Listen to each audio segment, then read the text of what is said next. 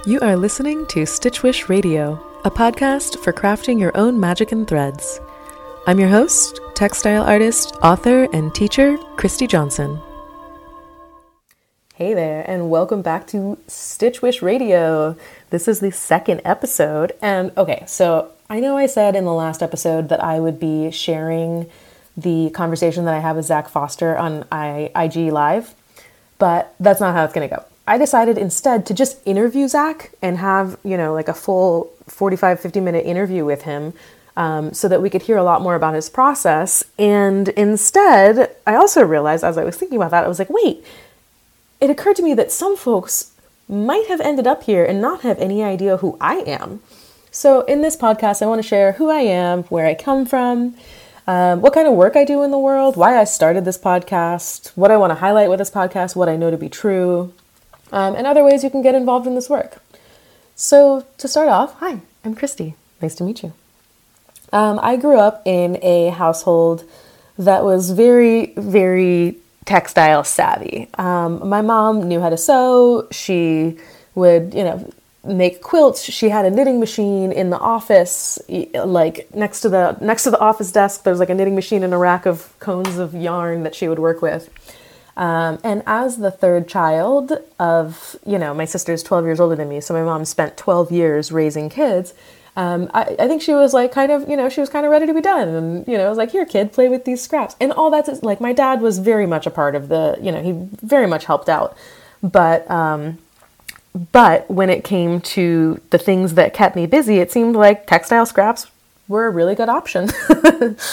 um, so when I was six years old, I mentioned my sister is 12 years, old, 12 years older than me. My sister started studying fashion design. And so I was able to kind of get a glimpse at what that was. Um, and she was always into clothes. Like I was always getting her hand me downs and kind of reconfiguring them and playing around with them but I was able to kind of see like, oh, you know, I got access to a pattern making book. I got access to all this information on what fashion was. So naturally, that flowed into me in my adult life studying fashion design in college.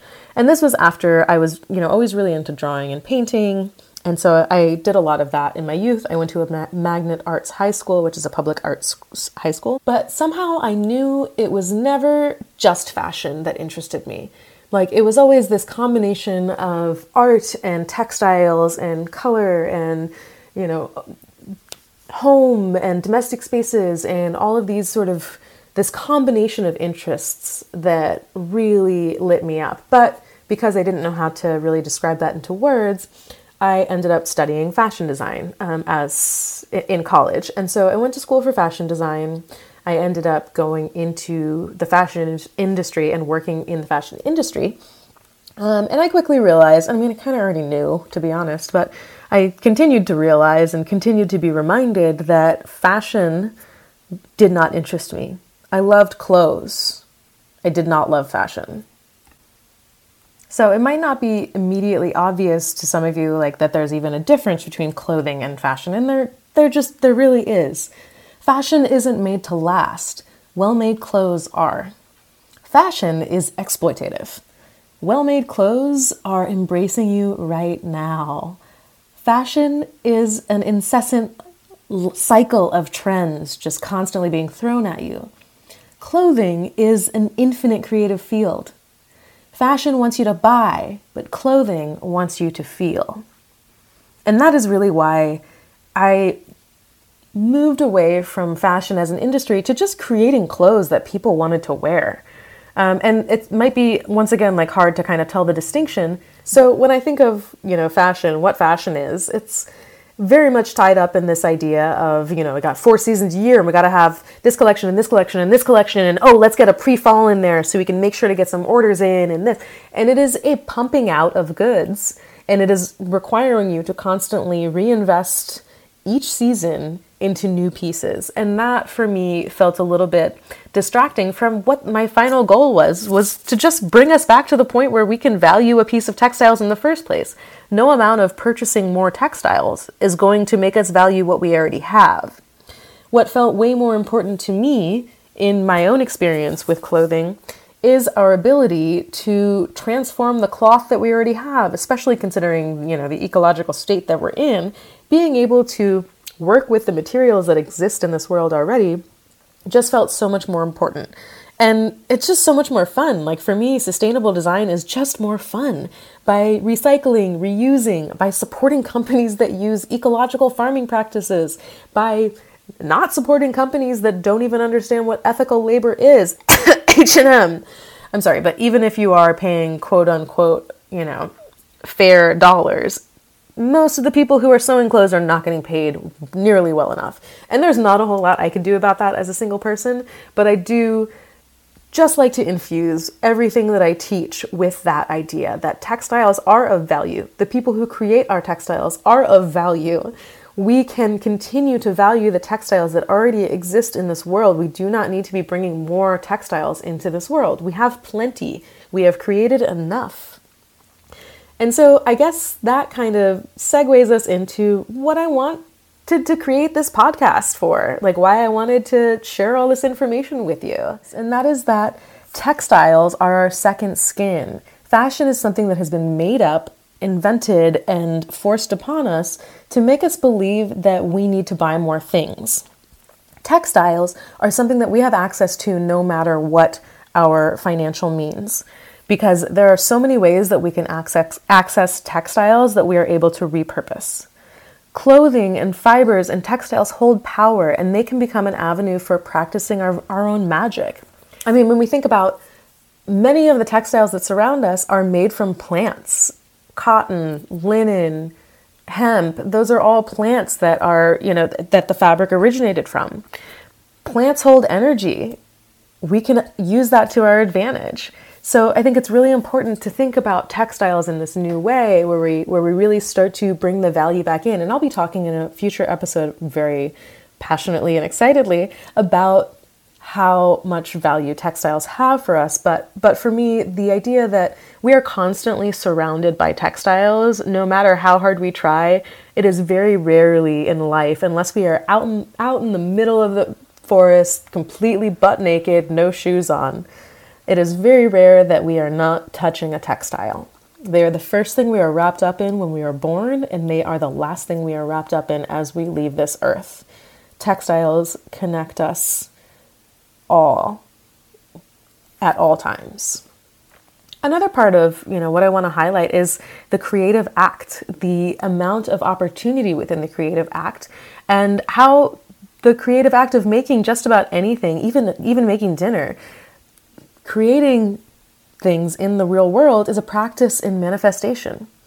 We learn, you know, the art of bringing things into life in the material world, and this power has the potential to trickle out into our lives. And I know manifestation is like a really hot topic now, but I just think that it's important to remember that even on these smaller scales of like, I want to see, you know, this this image exists in front of me and then drawing that image in front of you that is an act of manifestation.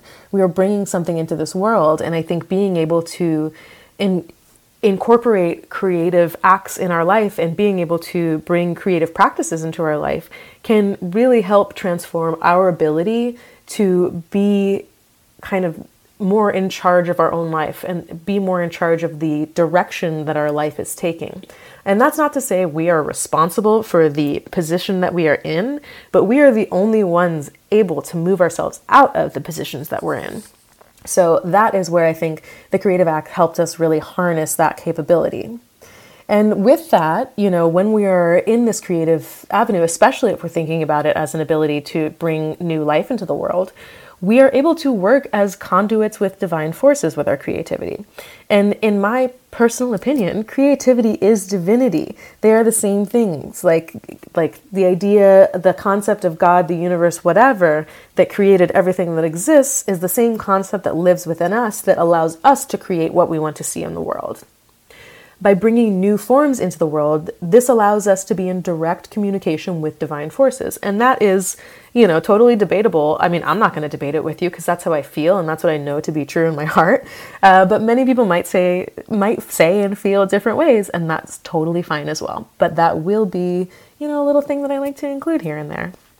Another thing that I, you know, beyond being able to make things happen when we are being creative when we're having these artistic practices we are playing around we're experimenting we're just like seeing what happens and those things, those play time and that experimentation, those are integral to a life of joy. I mean, Brene Brown said it. She says play is important in her book, The Gifts of Imperfection. She talks about it. So, I mean, if Brene Brown said it, like, it's got to be true. but really, embroidery and other fiber arts can be an opportunity for play. It's a way to, you know, set aside our expectations and learn something new. Now, obviously, this play and experimentation can only happen if we decide to set aside our expectations and open up to learning something new. But um, but that's a really important part of the process, and that is a big part of why I decided to start teaching online courses. Is because you know when I would find myself teaching I would find a lot of my students asking me questions like, but how, like, what's the right way to do this? Or like, how, how am I supposed to do this exactly? And I was kind of like, you know, not trying to play devil's advocate, but just like speaking from my own experience, it was like, well, you don't have to do it that way though. You know that, right? Like you you you can like just play around with it and like let's let's find new ways. And I found myself constantly talking with people in this way and kind of encouraging them to really start to experiment. Um, and that became a big part of my learning style line actually. So you can learn embroidery from me very much in this style of learning how to read the ingredients. Um, I have an online course called Magic Threads, and it is open for enrollment until June 28th. Um, but this, the beauty of this course is that it's not just teaching you embroidery. Like I teach you how to learn, I, I teach you how to embroider for free in my embroidery portal. So you can just sign up for my email list and get into the embroidery portal and learn all of the stitches for free. But Magic Threads is all about learning how to embroider in a way that is specifically yours. So it's a, a huge chunk of the Magic Threads course is all about developing a creative practice and learning how to see, learning how to look within, learning how to look at the world around you and find inspiration from you know, places that are not Pinterest, places that are not Instagram, really finding inspiration the way that people have always found inspiration. So, even just talking with people who have taken the course, for example, a good friend of mine, Sam, who I spoke to recently, and she said, You know, you really revived my artistic practice. I had, she had been working for an artist, and she was kind of like, You know, I, I did my own art here and there, but you reminded me of you know being able to kind of explore my own interests and you reminded me of the value of incorporating my own imagery where I can find in the world into my work. Um, and that was basically the hugest compliment I could have possibly received. That's like the entire reason I created this course. So I do have to say, if your goal is to make perfect stitches that are, you know, that you want to be get you into the Royal School of Needlework, this course is not for you. Um, this is all about getting creative with your stitches, learning new ways to use each of the stitches, um, and really applying them to your own work. All right, well, you can catch me in the next episode where I interview Zach Foster. It's going to be a really wonderful conversation. I look forward to sharing it with you. Um, he has a bunch of amazing offerings as well, a lot of creative cohorts and one on one creative advising. I highly recommend you check it out. He is super inspirational. And if you want to hear more about the Magic Threads course, you can go ahead and check the link in the show notes. All right, I will be back here in a few days. Bye.